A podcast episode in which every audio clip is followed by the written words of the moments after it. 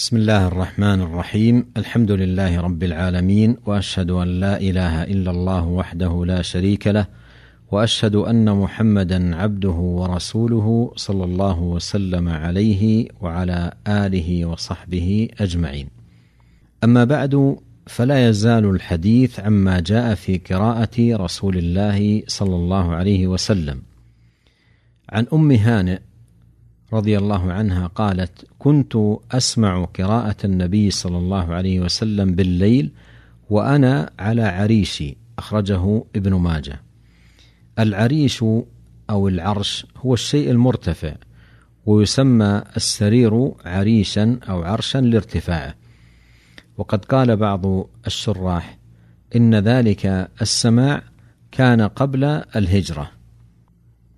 وعن معاوية بن قرة قال سمعت عبد الله ابن مغفل رضي الله عنه يقول رأيت النبي صلى الله عليه وسلم على ناقته يوم الفتح وهو يقرأ إنا فتحنا لك فتحا مبينا ليغفر لك الله ما تقدم من ذنبك وما تأخر قال فقرأ ورجع. قال وقال معاوية بن قرة لولا أن يجتمع الناس علي لأخذت لكم في ذلك الصوت أو قال اللحن متفق عليه. قوله رأيت النبي صلى الله عليه وسلم على ناقته يوم الفتح.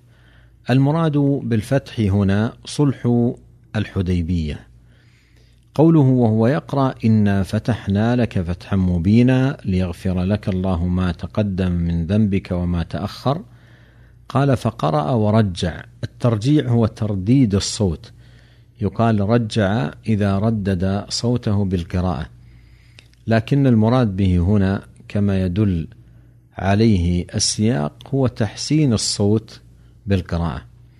قوله لولا أن يجتمع الناس علي لأخذت لكم في ذلك الصوت أو قال اللحن. فهذا يوضح والله تعالى أعلم أن المراد بالترجيع هنا تحسين الصوت بالقرآن. وفيه دليل على أن ارتكاب ما يوجب اجتماع الناس عليه اجتماعا يؤدي إلى فتنة أو معصية أمر مذموم. وعن ابن عباس رضي الله عنهما قال كانت قراءة النبي صلى الله عليه وسلم ربما يسمعها من في الحجرة وهو في البيت. أخرجه أبو داود. قوله ربما يسمعها من في الحجرة وهو في البيت هذا يوضح ما سبق من أنه صلى الله عليه وسلم إذا جهر بالقراءة في صلاة الليل إنما يكون بقدر ما يسمعه من كان قريبا منه لا أنه يرفع صوته عاليا. ذكر ما جاء في بكاء رسول الله صلى الله عليه وسلم. كان رسول الله صلى الله عليه وسلم أعبد الناس وأكثرهم خشية لله. لذا حصل منه صلى الله عليه وسلم بكاء في مواضع لأسباب متنوعة.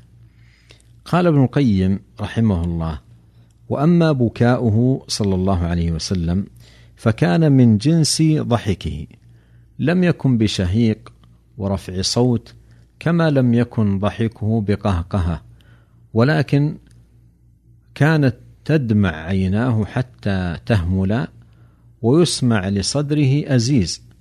وكان بكاؤه تارة رحمة للميت وتارة خوفا على أمته وشفقة عليها وتارة من خشية الله وتارة عند سماع القرآن وهو بكاء اشتياق ومحبة وإجلال مصاحب للخوف والخشية. ولما مات ابنه إبراهيم دمعت عيناه وبكى رحمة له وقال تدمع العين ويحزن القلب ولا نقول إلا ما يرضي ربنا وإنا بك يا إبراهيم لمحزونون. متفق عليه. وبكى لما شاهد إحدى بناته ونفسها تفيض. وبكى لما قرأ عليه ابن مسعود سورة النساء وانتهى فيها إلى قوله سبحانه وتعالى: فكيف إذا جئنا من كل أمة بشهيد وجئنا بك على هؤلاء شهيدا؟ وبكى لما مات عثمان ابن مضعون وبكى لما كسفت الشمس وصلى صلاة الكسوف وجعل يبكي في صلاته وجعل ينفخ ويقول ربي ألم تعدني ألا تعذبهم وأنا فيهم وهم يستغفرون ونحن نستغفرك. وبكى لما جلس على قبر إحدى بناته وكان يبكي أحيانا في صلاة الليل. عن مطرف بن عبد الله بن الشخير عن أبيه رضي الله عنه قال أتيت رسول الله صلى الله عليه وسلم وهو يصلي ولجوفه أزيز كأزيز المرجل من البكاء. أخرجه أبو داود. قوله ولجوفه أزيز كأزيز المرجل من البكاء أي ولصدره صوت كغليان القدر المتخذ من النحاس إذا كان على النار. وهذا الصوت بكاء خشية وشوق ومحبة لله عز وجل. وعن عبد الله بن مسعود رضي الله عنه قال قال لي رسول الله صلى الله عليه وسلم اقرأ علي. فقلت يا رسول الله أقرأ عليك وعليك أنزل. قال إني أحب أن أسمعه من غيري. فقرأت سورة النساء حتى بلغت وجئنا بك على هؤلاء شهيدا. قال فرأيت عيني رسول الله صلى الله عليه وسلم تهملان. أخرجه البخاري ومسلم. قوله صلى الله عليه وسلم إني أحب أن أسمعه من غيري. وهو صلى الله عليه وسلم سمع القرآن من جبريل. وسمعه من بعض أصحابه رضي الله عنهم وتأثر الإنسان بالقرآن تارة يكون بتلاوته له وتارة بسماعه من غيره. قوله فقرأت سورة النساء وهذا يستفاد من أنه لا يكره أن يقال سورة النساء أو سورة البقرة ولا حاجة أن يقال السورة التي يذكر فيها النساء أو السورة التي تذكر فيها البقرة. قوله حتى بلغت وجئنا بك على هؤلاء شهيدا. والله عز وجل جعل على كل أمة من الأمم شهيدا وهو النبي الذي بعث فيهم وهذا من كمال عدل الله سبحانه وتعالى. ونبينا محمد صلى الله عليه وسلم شهيد على هذه الأمة. فلما وصل عبد الله بن مسعود رضي الله عنه في قراءته إلى هذا الموضع قال فرأيت عيني رسول الله صلى الله عليه وسلم تهملان أي تسيلان من الدمع. وبكاء النبي صلى الله عليه وسلم هنا كان عند سماعه للقرآن من غيره. وبكاؤه في الحديث السابق كان عند تلاوته هو صلى الله عليه وسلم للقرآن. وعن عبد الله بن عمرو رضي الله عنهما قال انكسفت الشمس يوما على عهد رسول الله صلى الله عليه وسلم فقام رسول الله صلى الله عليه وسلم يصلي حتى لم يكد يركع ثم ركع فلم يكد يرفع رأسه ثم رفع رأسه فلم يكد أن يسجد ثم سجد فلم يكد أن يرفع رأسه ثم رفع رأسه فلم يكد أن يسجد ثم سجد. فلم يكد أن يرفع رأسه فجعل ينفخ ويبكي ويقول رب ألم تعدني ألا تعذبهم وأنا فيهم؟ رب ألم تعدني ألا تعذبهم وهم يستغفرون ونحن نستغفرك.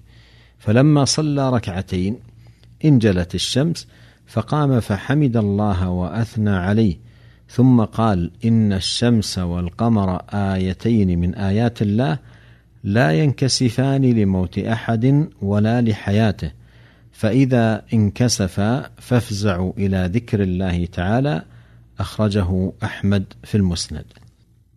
قوله انكسفت الشمس يوما على عهد رسول الله صلى الله عليه وسلم المراد بانكساف الشمس ذهاب ضوئها الكامل أو بعضه.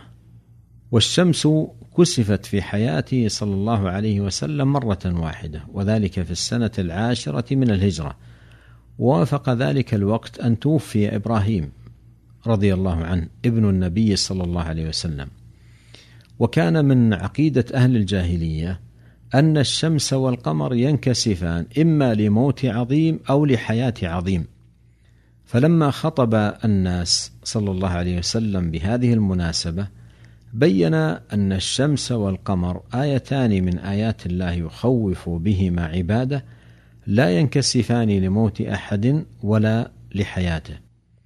وخرج النبي صلى الله عليه وسلم يجر درعه فزعا كأنما قامت الساعة وأمر من ينادي الصلاة جامعة فاجتمع الناس في المسجد فصلى بالناس صلاة الكسوف.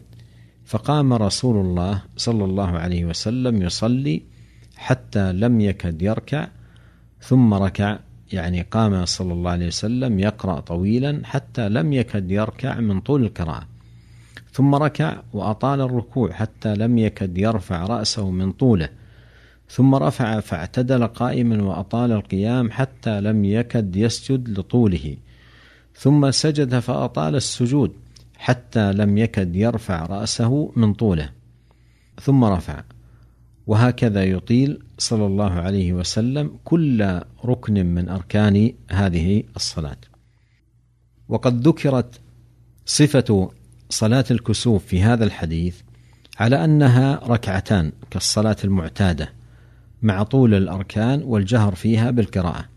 وهذا يعد شاذا والمحفوظ ما رواه البخاري وغيره عن عائشة وغيرها رضي الله عنها وعن الصحابة أجمعين أن الشمس خسفت في عهد رسول الله صلى الله عليه وسلم فصلى رسول الله صلى الله عليه وسلم بالناس فقام فأطال القيام ثم ركع فأطال الركوع ثم قام فأطال القيام وهو دون القيام الأول ثم ركع فأطال الركوع وهو دون الركوع الأول ثم سجد فأطال السجود ثم فعل في الركعة الثانية مثل ما فعل في الأولى ثم انصرف وقد انجلت الشمس فخطب الناس فجعل في كل ركعة ركوعين وهذا هو المحفوظ كما ذكر أهل العلم وهي صفة اختصت بها هذه الصلاة. قوله فجعل ينفخ ويبكي أي يسمع لصدره صوت يبكي صلى الله عليه وسلم في صلاته ومناجاته لربه ويقول ربي ألم تعدني ألا تعذبهم وأنا فيهم؟ ربي ألم تعدني ألا تعذبهم وهم يستغفرون ونحن نستغفرك. يتأول صلى الله عليه وسلم قول الله تعالى وما كان الله ليعذبهم وأنت فيهم وما كان الله معذبهم وهم يستغفرون. فكان في هذه الأمة أمانان من العذاب. النبي صلى الله عليه وسلم والاستغفار.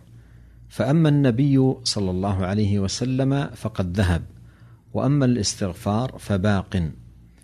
ويستفاد من هذا أيضا أنه يستحب عند الكسوف الإكثار من الاستغفار قبل الصلاة وبعدها. والاستغفار فيه زوال الهموم وكشف الغموم وتيسير الأمور. بل إن خيراته وبركاته على المستغفرين في الدنيا والآخرة لا تعد ولا تحصى. قوله فقام فحمد الله تعالى وأثنى عليه ثم قال إن الشمس والقمر آيتين من آيات الله لا ينكسفان لموت أحد ولا لحياته. خلافا لما يعتقده المشركون في الجاهلية. فإذا انكسف فافزعوا إلى ذكر الله أي من الصلاة والتسبيح والتهليل والاستغفار واللجوء إلى الله سبحانه.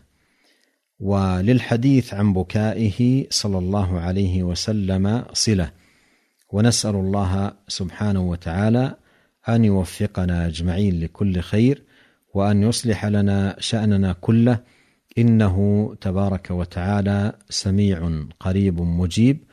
وصلى الله وسلم على عبده ورسوله نبينا محمد وآله وصحبه أجمعين. والسلام عليكم ورحمة الله وبركاته.